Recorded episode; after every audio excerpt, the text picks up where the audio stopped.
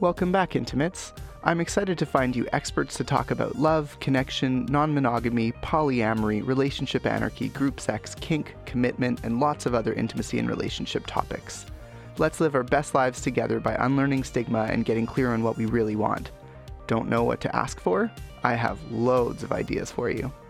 Of course, none of this would be possible without the support of my amazing Patreon supporters or my current hosts, the Musqueam First Nation, on whose unceded lands this podcast was made and this human was born.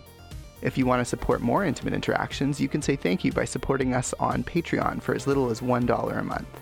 Patreon supporters also get every episode of the podcast ad free with short intros and outros. I know funds are not an option for some of you lovely humans, but don't fret, there are other ways you can help out. You can help make more intimate interactions by just telling someone you listen to this podcast. Or if you're feeling especially generous, you can share a link to an episode you like and discuss it with a friend or partner, or even leave us a review on iTunes or your favorite podcasting site. Help other humans interested in more intimacy and better relationships find us. If you have your own podcast, shout us out. Need a podcast guest? Email offers to podcast at victorsalmon.com. I love talking about relationships and intimacy, and I love cross promotion and working with other podcasters. Okay, let's hear about today's episode. How is ADHD a positive? Provided you have strategies and can compensate for thinking differently than others expect, ADHD can actually be quite positive. Today, I talk with Jana Skorstengard, a graduate student with ADHD, about how she and I have worked with our brains to become academically accomplished, she more so than me. For me, that was achieving two full time science semesters on the Dean's List, which means when you average all of your grades, you average above an A average. So you have to have more A pluses than A minuses, and it's almost impossible to get if you get so much as a B plus. For Yana, it was taking a graduate degree in a subject she's passionate about and cares about.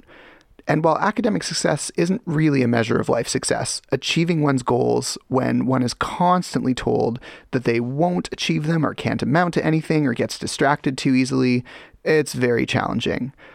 Moreover, achieving academic success with ADHD is its own specific challenge, so it's actually really refreshing to just have another perspective and remind folks that ADHD can be an advantage and it can give you the ability to deep dive and hyper focus.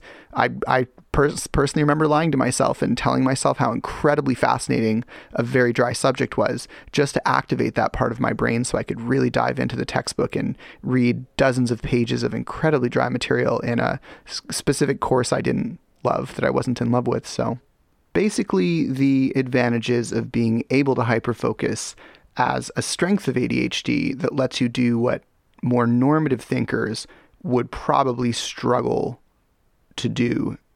Although, ironically, their struggle at focusing for long periods of time is probably not that different from our struggles focusing for very short periods of time, even. So it is what it is. But we should talk more about positives with Yana here on Intimate Interactions. So let's start talking about coping with ADHD symptoms. Ooh, wow. This is a new one for me. Um, because like I said, I think I've been sort of, or like my doctor told me. Sorry, I, he said I think you've just learned a thousand different ways to deal with it, mm-hmm. and so you find like different workarounds. Like, um, for example, I majored in something that I'm really, really fucking interested in, and so sure, focusing on that thing is easy. Right. Um, I can hyper focus on it and I can do really, really well. Um, but hyper focusing is also a problem because then I have issues with executive dysfunction. Right. So, um, for people who don't know what that is, it's like executive function is basically your like get shit done thing do, that do happens the in your brain. thing that I know I need to do versus Yeah. the thing I want to do. Yeah, and so ADHD people, what we have is executive dysfunction. So that usually happens if I'm hyper focused, I will forget to eat, drink water, go to the bathroom, shower, clean my room, go grocery shopping. Um, I basically, my life falls apart around me, but physically I'm okay. And then I'll look up at the clock and I'm like, oh my God, it's been like five fucking hours. And all of a sudden I get this massive hunger, hunger pain because I've been ignoring it right. so long. Um, Yeah, I so will. that me, that's what executive dysfunction is. Or I know I have to do something, and then I sit there for like three hours, just stare at the wall. and not do it. Yeah. Yeah. Yeah. Like picking something up off the floor. I'm looking at a roll of scotch tape that I dropped on the floor three weeks ago. I have walked by it a thousand times and gone, I should pick that up. takes two seconds. I still haven't done it, and I probably won't do it. I've, yeah, I've tried to train myself really hard that if something's going to take less than 60 seconds, I need to just force myself to do it now. And I think my anxiety around having a messy space trumps my ADHD because when I was young um, and my mom was really into yelling and being at times physically abusive, the, the the central sort of focal point was typically that I wasn't being productive enough and that I was making a mess or that I wasn't being clean enough. And a lot of the time, the mess was her mess. So I got into this place of almost like learned helplessness and anxiety and um, feeling unsafe around messy spaces. So now I find it not unbearable to be in messy spaces, but it is a lot of spoons to just exist in a messy space and not clean it. I have like a, Yeah. not necessarily a compulsion, and it doesn't even have to be clean, it just has to be tidy, if that makes Yeah. sense. Yeah. Yeah. Yeah. Yeah. Um, I have I have a big I have a big problem with with keeping spaces clean. Um, when I was a kid, I used to like my mom calls it like nesting. So I like spread all of my shit out everywhere to where I can reach it. And then my whole bed or floor in that area, except for the area that I'm actually sitting in, is like chaos. Right. But I know where everything is in that mess Right. because I can track it. So if I clean, that's when things Get start to kind of fall apart because I don't because we have such poor working memory. I don't remember where I've put things, Yeah. I've, and so so the way that Yeah. I've coped with that issue, because I definitely have that issue too, is when I clean, I try and take things out. I do the Marie Kondo method basically. I, I'll take things out of a space and then I'll go, what do I need to use in this space? And then I'll put those things within arm's reach. So yeah, um, one of the things that screwed me up this morning actually was I had moved my quarter, in- my eighth inch to quarter inch um, jack for my audio headphones into my preamp that I, my USB preamp that I use for recording this podcast. Normally, I leave it out sitting right next to the jack, or I leave it in the jack with no headphones plugged in. Um, but it's a special screw adapter that works with my monitor headphones and Right. I only have one of them because you know it's not like I have you know multiple pairs of monitor headphones so I need to find that jack and it's not next to the preamp and it's not in the jack and I'm like maybe I moved it with the headphones because I wanted to keep them together and then I unscrewed it when I got to the other computer so I have to like think about what I probably did and go look because Yeah. I have zero memory of what happened and then I ended Yeah. up going and getting a backup adapter that doesn't have a screw to see if it would work in these headphones and then I got here and went oh well what if I what if I just put it in the drawer that's right next to this because that's a logical place I would put things. And I opened it, and sure enough, there's the adapter, and it's just like Yeah. so frustrating. But it was within arm's reach, and so long as I Yeah. trust myself to do that, um, it, it you know what it reminds me of? It reminds me of uh, Memento and Sammy Jenkins. yeah. I just need yeah. a system. I have to have a system where when I forget about things, they're where I would normally go look first. Yeah, yeah. I used to lose my keys all the time. Um, and so what I do now is I keep my keys in my backpack at all times because when I was a kid, I used to just like put them on a counter.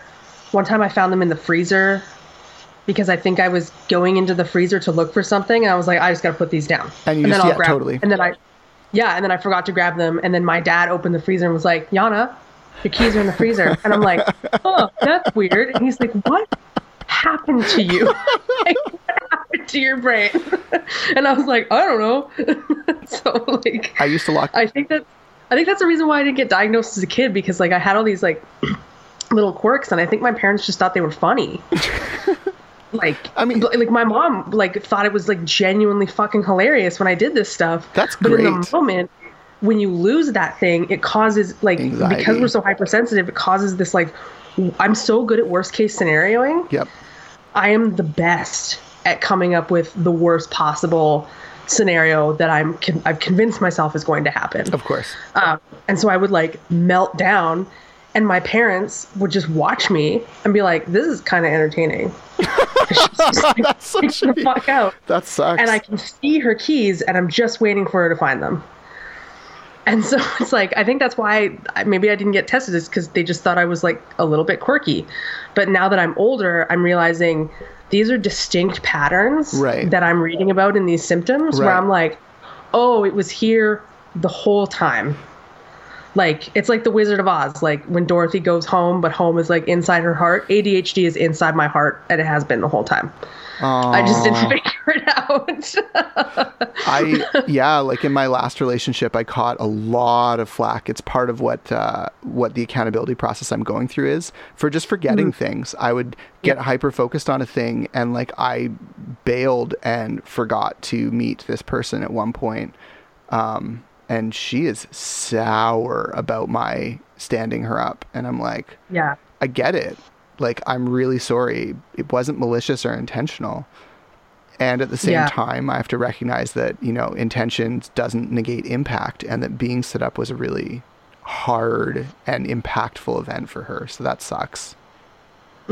So I'm, I guess I'm trying to learn how to flag my behavior better so that when I, like in my current partnership, um, that's going really well actually. Um, Mm-hmm. I am able to be like, here are the things I suck at. Here are the types of behaviors you'll likely experience with me.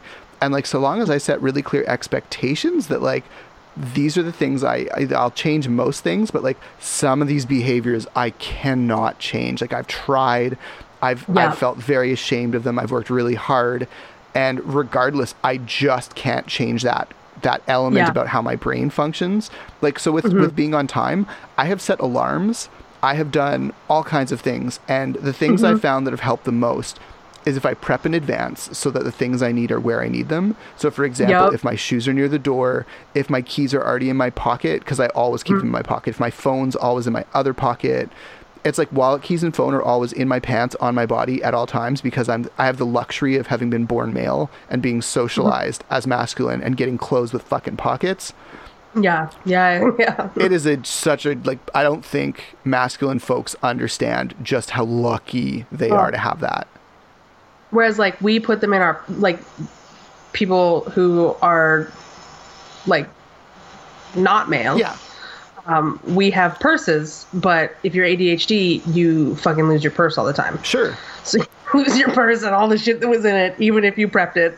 you're just like, cool. I just I need to have a place for everything because with enough repetition I'll memorize where things should be. Yeah. Yeah. I've started doing that quite recently since I figured out what I have. Uh, and like, I always thought that people who like pin things on a bulletin board, I was like, that's stupid. Why would I do that? so it's way too organized.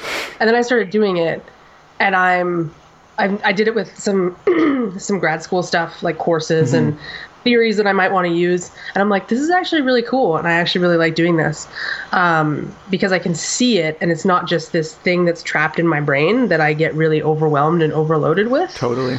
It's something I can move around and tick things off, and that feels really satisfying.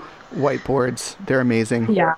Yeah. Um, bullet journals, too, really good for people with ADHD. Yeah. Because I've tried every single other type of planner. I mean, although 2020, I did buy a planner for 2020, and I just haven't used it. I might as well just throw it in the garbage at this point. Um, I don't have any appointments to keep, and I don't really have anything to do, You and could I don't really have literally- anything to plan for. You could literally just write in it trash pandemic, people I liked died. It it Yeah. was just a terrible year and then burn the whole thing. Yeah, exactly. Um, yeah, so I have like that kind of stuff. Um, but I think for me, like, I, I used to be late a lot when I was a kid, and I learned pretty early. I think it was acting school actually, because I got yelled at for being late um, Jeez. by this really scary acting teacher. And then after that, I was not late ever again. So what I do is I probably wake up about two hours before I actually should leave the house. Yeah. Because I know I like I know my brain's gonna chase dopamine. I know it's gonna go on Facebook. I know it's gonna go on Instagram. It's gonna go on Twitter. So I do like an hour to do that. Mm-hmm. I know it's going to take me a long time to do the executive functions that I need to get ready. Yep. So, like showering, drying my hair, Yep. putting my makeup on, getting dressed. That's going to take me an hour. And then getting out the door is another. That is a fucking ordeal. Yeah, it's another task on top of that. And then trying to make a bus. Oh my god. like, oh. So this one time I'm pretty good at tracking things and getting an emotional Yeah. feeling around tracking things.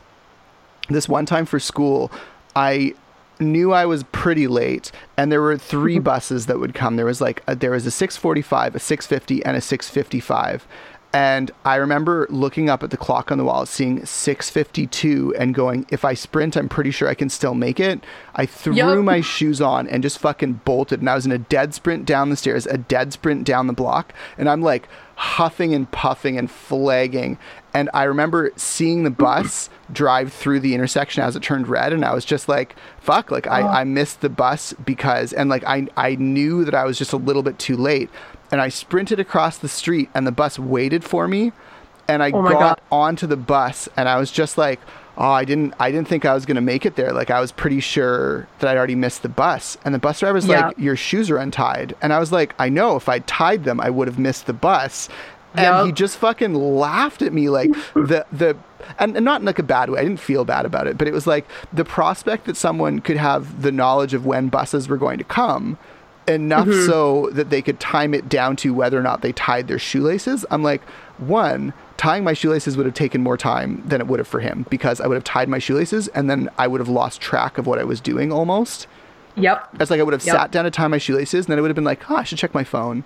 Oh, I should, you know, do I have everything I need still? Like it, it just, it just takes, it derails me from the one singular focus. And if I'm not hyper focused on the one thing, like just get out the fucking door, Mm-hmm. it can take me forever to do that. I, I get anxious about like what I've forgotten. It's brutal. And I think that's what like I think that's part of what my doctor was talking about about like how we as like diagnosed or undiagnosed adults with ADHD, how we end up adapting to the world is like we are so good in a crisis because we can just hyper focus and we can get out the fucking door. Yeah. We can push and get an assignment done at the till the, at the very last minute. Definitely. um, we th- kind of thrive in chaos, but that's not always a good thing. Like, um, yeah, like I just there's I've, I've had so many days like the one that you just described where I was literally sprinting for the bus because I was like, oh, I have to brush my teeth, and then I was like, oh, but I forgot to do this, and I forgot to do that, Yep. and I forgot to do that, and so it just become, and I'm like, fuck, I have to go, and then I get on the bus and I've forgotten my laptop. Oh, it's so frust- It's infuriating. It's like to the point of tears where you're just like, I tried Yeah. so hard and I just couldn't function and do these normal things that everyone says are so easy. Yeah. And so like prepping Oh. in advance is like it's so key for me, especially in grad school because I've literally done that. I bust an hour into Ottawa for my class. I forgot my fucking laptop. And then I had to go to the library and buy a notebook and a pen and take notes by hand during the entire lecture because I didn't have a laptop. And then she was like, "Oh, can you pull up the article?" And I'm like on my phone, like pulling up the article. Oh my god, it was. And my friend is just like, "What happened to you?" And I was like, "ADHD, man. I can't even describe it to you."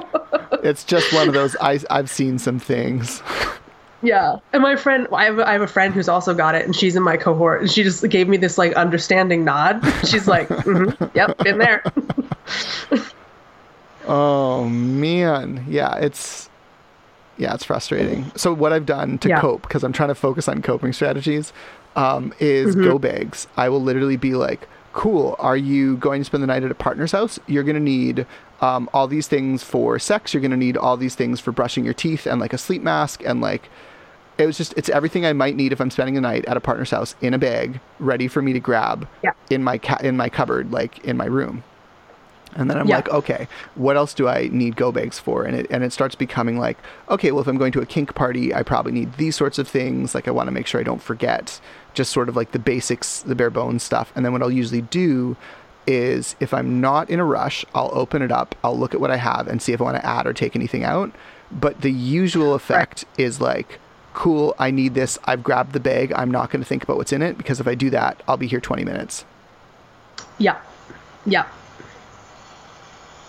So yeah, sometimes yeah. I'll grab like the kink bag and then the overnight bag for a partner, and then that's it. Like I'm packed. I have everything I need. I don't need to spend time doing that. It's just done for me because I've done the prep. Yeah, yeah. I learned that um, when I was. It was the same thing when I was staying over at my husband's house before we moved in together. Mm. Um, I was talking to my mom and I was like, I just can't leave on time. And she was like, Oh, well, have you tried packing a bag the night before? And I was like, That's literally the simplest solution. And I didn't even think about it. I was like, I was just going to wake up like seven and a half hours early. Right. And she was like, No. she was like, No, that's not a solution. yeah. Um, but yeah, like it, it's so, I found prepping is so crucial as a coping mechanism. Mm-hmm. Um, or like just a way to manage the absolute chaos that this that this feels like sometimes. Mm-hmm. Um, and even for me with food, like that's a prepping food is a big thing. Um, like prepping like my like protein and like just having chicken or like beef or something in the fridge just ready to go because if I have to if there's more steps involved, I don't want to do it and I'm just going to order pizza or I'm just going to It's so true. Not, not eat because I'm like, oh, it's just so much to do, and I just don't want to do it. Do you know? Um, do you know um, how I um, manage that? How? Um, pressure cooker. I have an Instapot, oh. and then what I'll do is I will literally take like frozen corn out of the freezer, dumps in Instapot, cuts up two potatoes, cuts up a carrot, um, frozen beef in my freezer, mm-hmm. dumps in Instapot, fills with a little bit of water, throws like a little bit of like garam masala or like stock, whatever kind of stock you want. Um, yeah. And then turns on, walks away in two hours. It beeps at me, and if I forget, it has a keep warm function where it keeps it yeah. food safe warm while I've forgotten about it mm-hmm. until the next morning. So I'll get up and be like, "Oh right, I cooked dinner and never ate dinner." But like yeah. it's not spoiled because it's been at a food safe temperature for 12 and a half hours. I'm like, "Great." I almost set my kitchen on fire boiling water because I forgot about it. Oh, I'm sorry to hear that like and it wasn't this kitchen it was when i was living by myself. But it was like i was like i'm gonna make noodles. And then i put the pot on the stove and i put it on max and then i went and sat down. And then i started I, it was while i was in theater school i started reading a script and i started hyper focusing oh no. And then all of a sudden i look up and i was like what's that smell? I've done Why that. is there smoke? And i was like oh jesus. And my roommate was in like a separate suite. So like we just shared the kitchen. She comes running out. She's like what the fuck? And i was like I left a pot on the stove and I forgot about it. And she was like, "Oh, oh, okay. Well, we we can fix this." And she helped me throw it out, and I was like, "We will never speak of this again." Oh my god. so then I was like, I would time like five minutes, and then I would go and check on the pot every five minutes after that. Um, so I have timers for when I'm cooking stuff yep. because otherwise I will just let food burn. I've I've forced myself to stand in front of food I'm cooking now. So if I'm cooking yeah. food, I have to stand at the stove. If I leave and there's not a timer set, I'm screwed. And if yeah. I'm in the process of hyper focusing, I have to stop right away. It's mm-hmm. like if a timer goes off and I so much as like snooze my phone, I'm done because I'm going to snooze yeah. it the next time and I'm going to snooze it the next time. And then my, unfortunately, the timer on my phone goes off three times and then stops going off. Oh yeah. I need to get a new timer. Is the TLDR.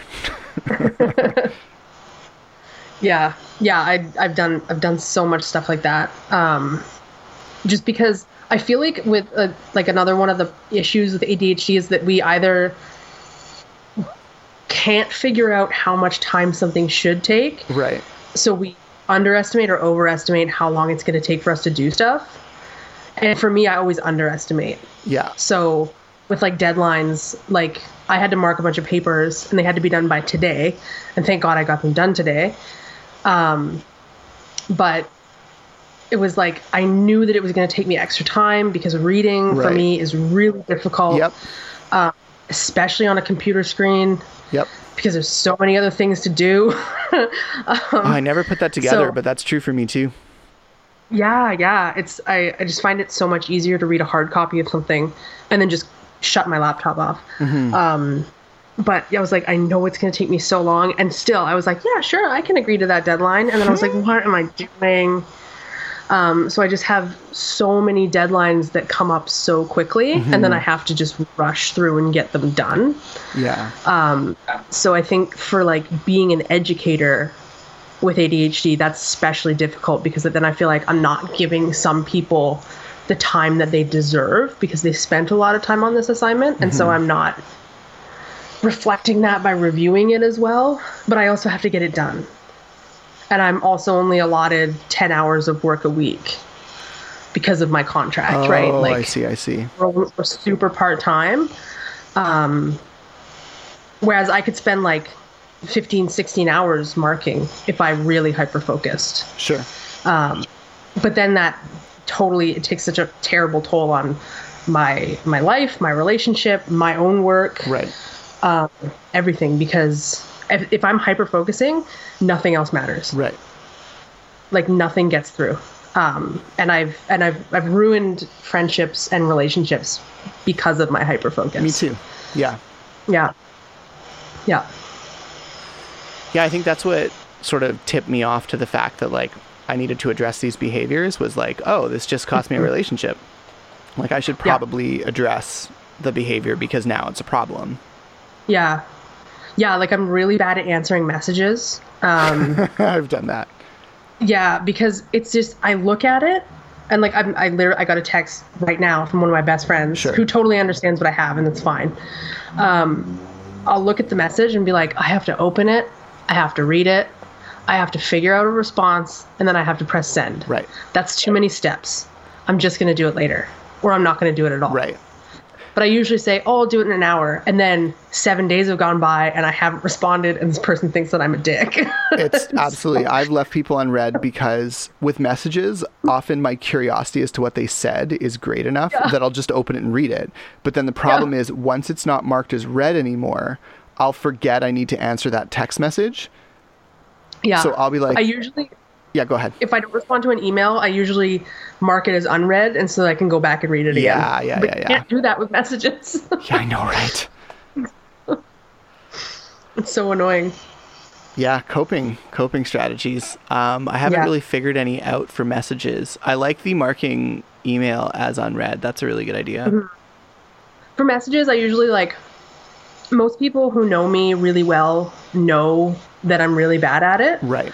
And so they just kind of Like poke you like- again.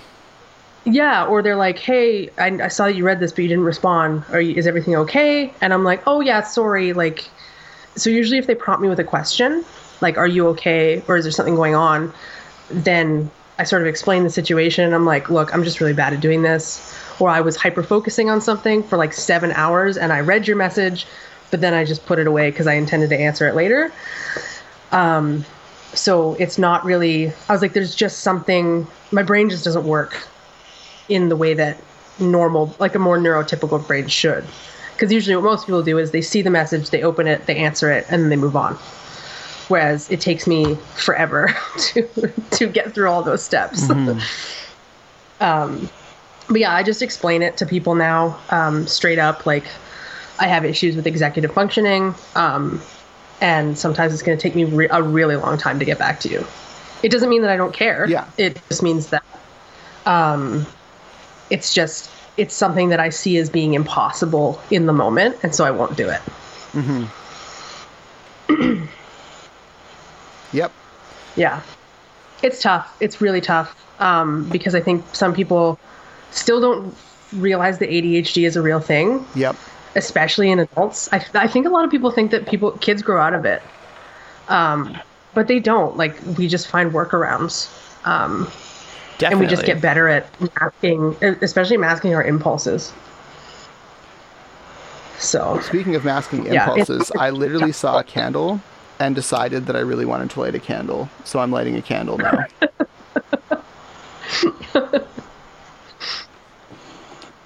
yeah, I think I did it because I was feeling somewhat distracted um, because I was Mm-hmm. thinking about the ways that people have treated my ADHD in the past, and like especially in my last relationship, the way a lot of like lapses in executive function were taken as like intentional and manipulative, and that just makes me Yeah. like it's so crushingly sad. Like to look at oh yeah, how that cost me a relationship is just challenging for me in the Yeah. moment. But sorry, go on. and the thing the thing is is like it's not it's like it's not our fault Mm-hmm. you know what i mean like we it, we can't control the the fact that our like go do shit button in our brain doesn't work properly Mm-hmm.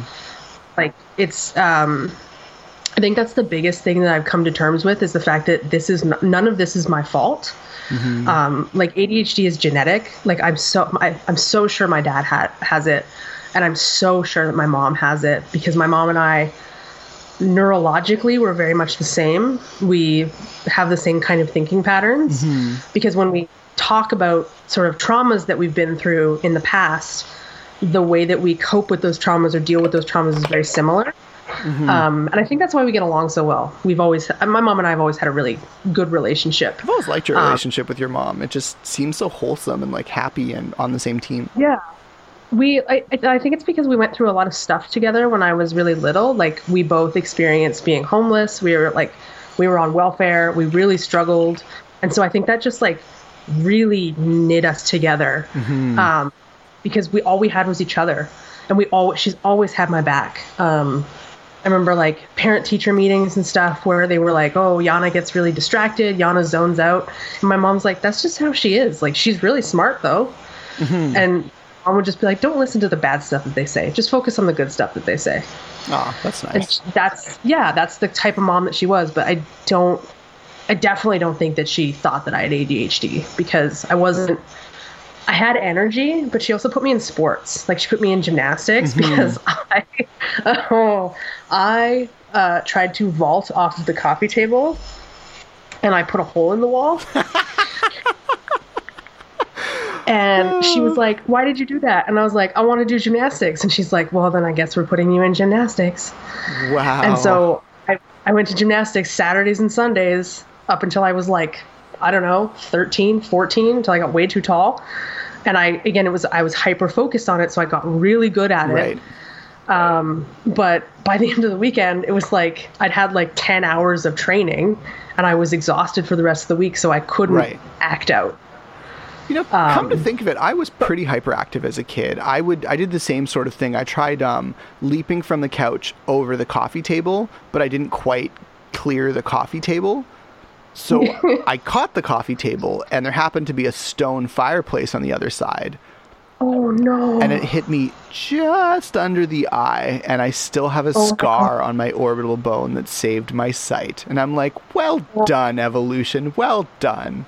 Oh my god. Yeah, I was always I was yeah, I, um I was always really accident prone as a kid and I still am. Like I will I will walk into a door frame Yep. even though I can see it coming. I still like walk into it and I'm like what the fuck was that? Just Why like catch your shoulder way? on it. Yeah. Yeah, and then my husband is like you walked into it and I was like no I didn't. That's solid. I love how you're like, Because no, the frame attacked me. Yeah, my brain is focused on you just have to get in the room. If you fall over something while you get in the room, at least you've gotten into the room. Right. We just have to get into the room. That's how I feel about leaving my home. Same deal. Mm-hmm. It's like you just have to singularly put yourself outside the door. All you have to do is walk out the door. Then you'll have nothing to do but lock the door, and then you'll have nothing to do but go to you know the bus or whatever. Yeah, yeah, Yep. yeah. I, I used to trip when I walked all the time because I like walked and I, I just wouldn't look at where I was going. Um, so much stuff. Just now that I think about it, I'm like, oh my god, like I can't believe nobody caught this earlier. Right. Not until I was 33. No, Wow. nobody even caught my depression um, until I went to the doctor and addressed it. Like my parents never took me to the doctor about my depression or suicidality. In fact, I think they just missed it altogether in all of their kids. Yeah. My parents, I think my parents caught my depression because my mom has depression. Got it.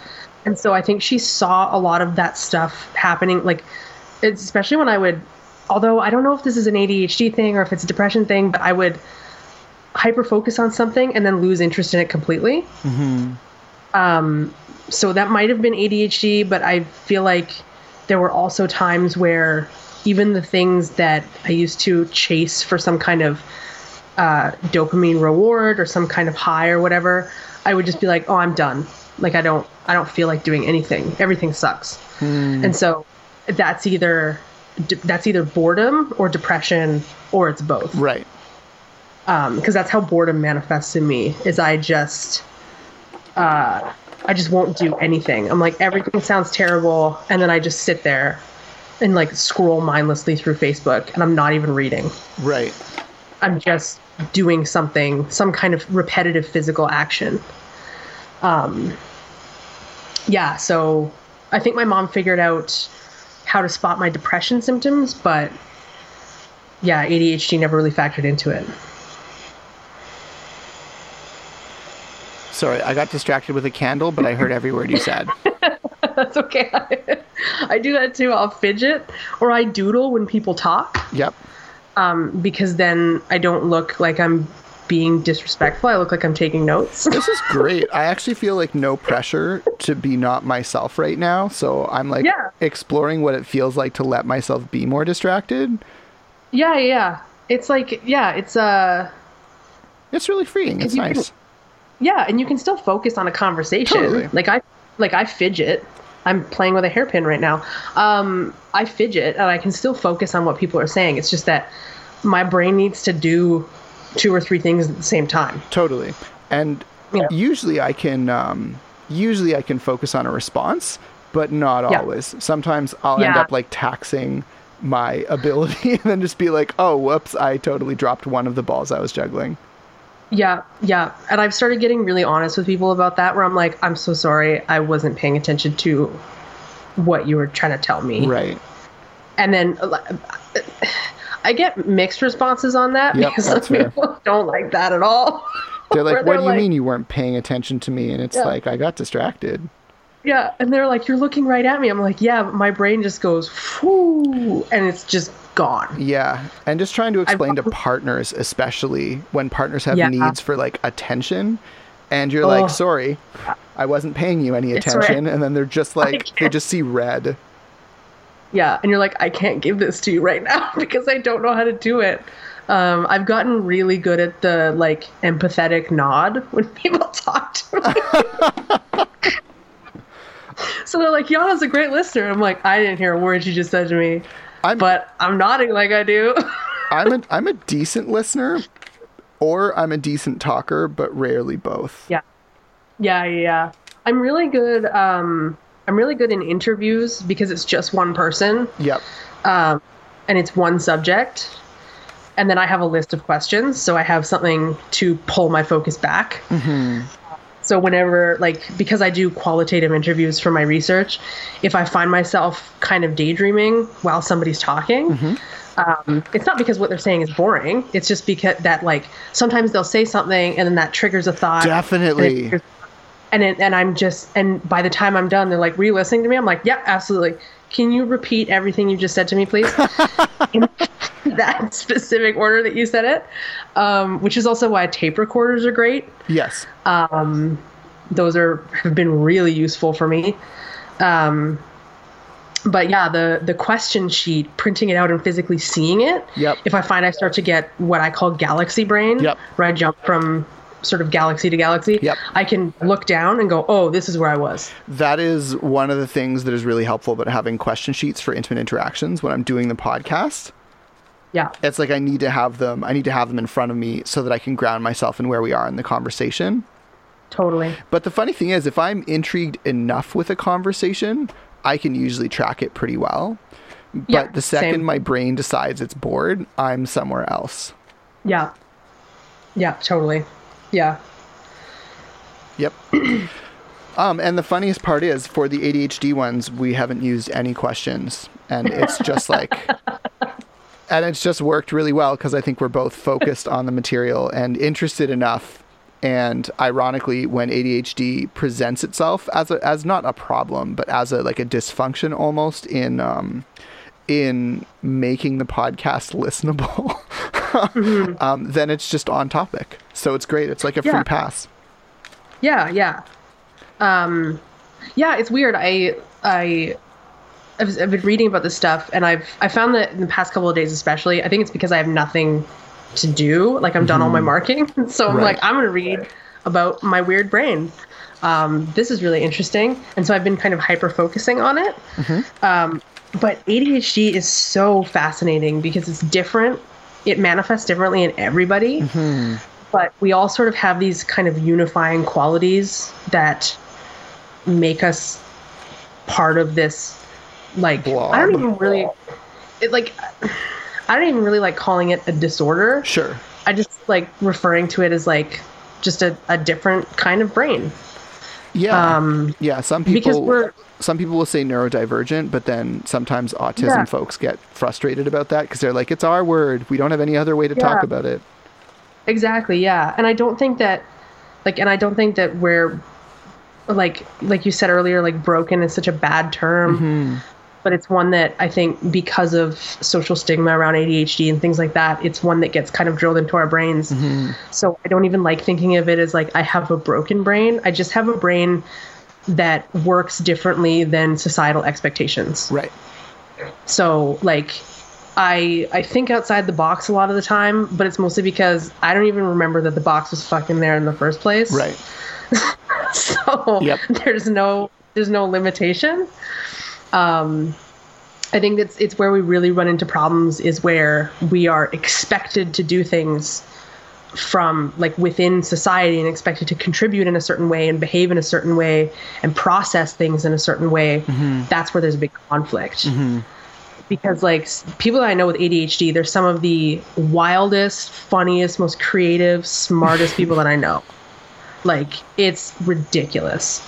Um, and that's why I like hanging out with them so much because they just say the most wild shit, and you're like, "Where'd that come from?" they're like, "I don't know," Totally. and then you just get to laugh about it. Um, and they're super fun to be around. But we also like, you know, there's also definite drawbacks to it, like um, being hyper emotional. I'm really sensitive to rejection, which I found out is a thing with people with ADHD. Um, I take it really personally. Uh, I think that's why I stopped acting, is because I just couldn't Sure. take any more rejection. and it is just the job of having no job security and being constantly rejected. yeah, yeah. And you're like, oh, this is just crushing. You know, Uh, I academia is not that much better. No, it's not. But I've definitely my uh, I've definitely gotten more dopamine from academia than I got from Sure. from acting. Sure. Yeah, yeah. So I just think that the way the world works is not conducive to how our brains operate. I agree. It's Yeah. off. It's And the it's same with dyslexia frustrating. too. Totally, yeah, totally. And a lot of those a lot of those issues are like they're often intermingled, right? Like um, I have dyscalculia, which is something for numbers. Right. So when I'm really tired, like I will, if I try to read numbers and I'm and I'm exhausted or I'm really overwhelmed, they'll actually start to like fall off of the screen. Wow. Yeah, it's re or they're like they. I'll, I'll watch them like reorder themselves. It's bizarre. That is so cool. Uh, Yeah, and my mom, I think my mom had mild dyslexia when she was a kid, and she described the same thing. It was like letters falling off a page. Apparently, or like- it's related to distance between neuron connections. Oh, So your average distance between neuron connections has something to do with dyslexia, or it's correlated with. So they they think it has something to do with like the way your brain integrates thinking, so that you tend Hmm. to integrate much more disparate concepts, but have a much harder time with much more connected concepts. So Yeah. like tasks like having to take very specific discrete letters in front of you and run all of these tasks that are the same task every time. People with dyslexia, from what I understand, tend to be better at first run problem solving. So if there's a brand new situation, they will sometimes get to the solution a lot faster. Whereas people Mm-hmm. that are more conventional thinkers, like in some ways, I'm a more conventional thinker that way. Mm-hmm. I can focus on a very specific task and run Yeah. through that task and just execute the same task over and over and over again with increasing efficiency.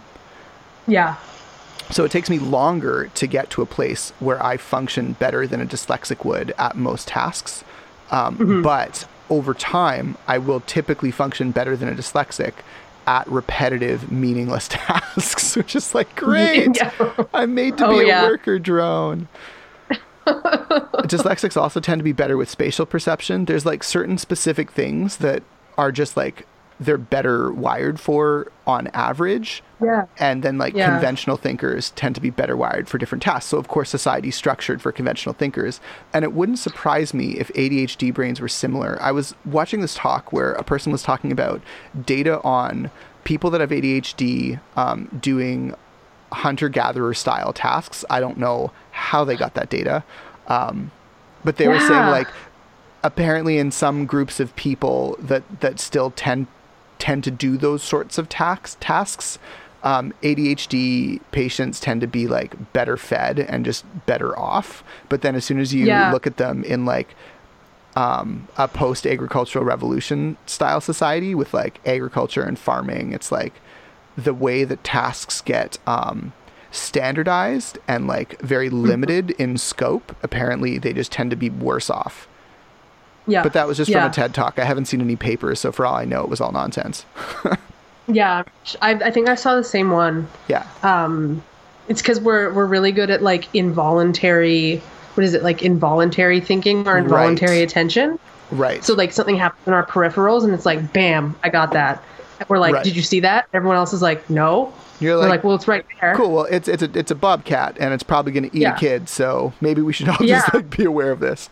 Totally. Like I, I, I can't read a fucking book for more than like five minutes, but I can spot the tiniest bug on my wall from like 25 feet away. Yeah, which is super useful as a skill set, especially if you think about group fitness, like a whole group being able to survive. You start talking Yeah. about like what random elements would you need to be in that group for that group to be successful and folks with ADHD would be so useful in like Yeah. yeah.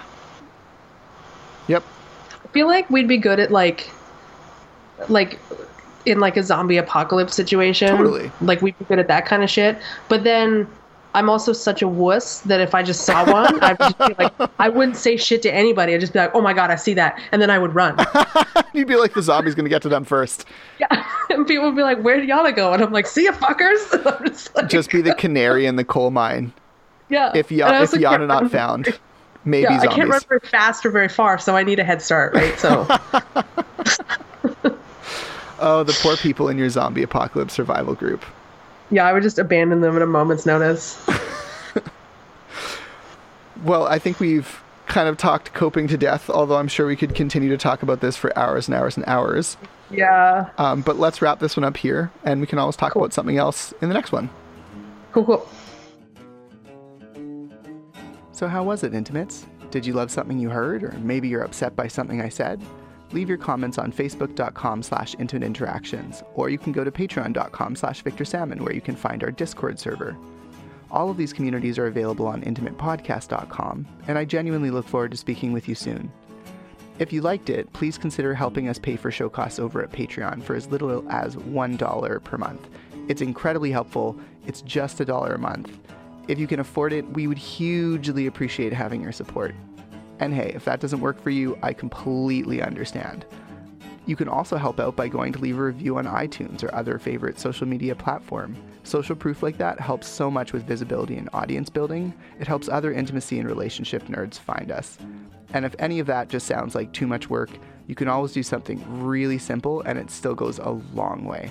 Something like just tapping share and sending an episode that you liked, maybe a favorite, to a friend or partner, or maybe you can send them something you think they might really like. That's probably more considerate.